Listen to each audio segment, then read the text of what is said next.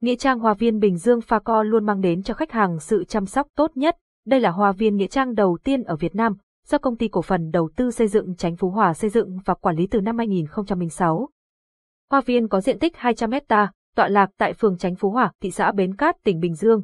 Website https facovn phone 0869 555 444 tiếng nói từ trung tâm không gian mạng, tập đoàn công nghiệp viễn thông quân đội Việt Theo.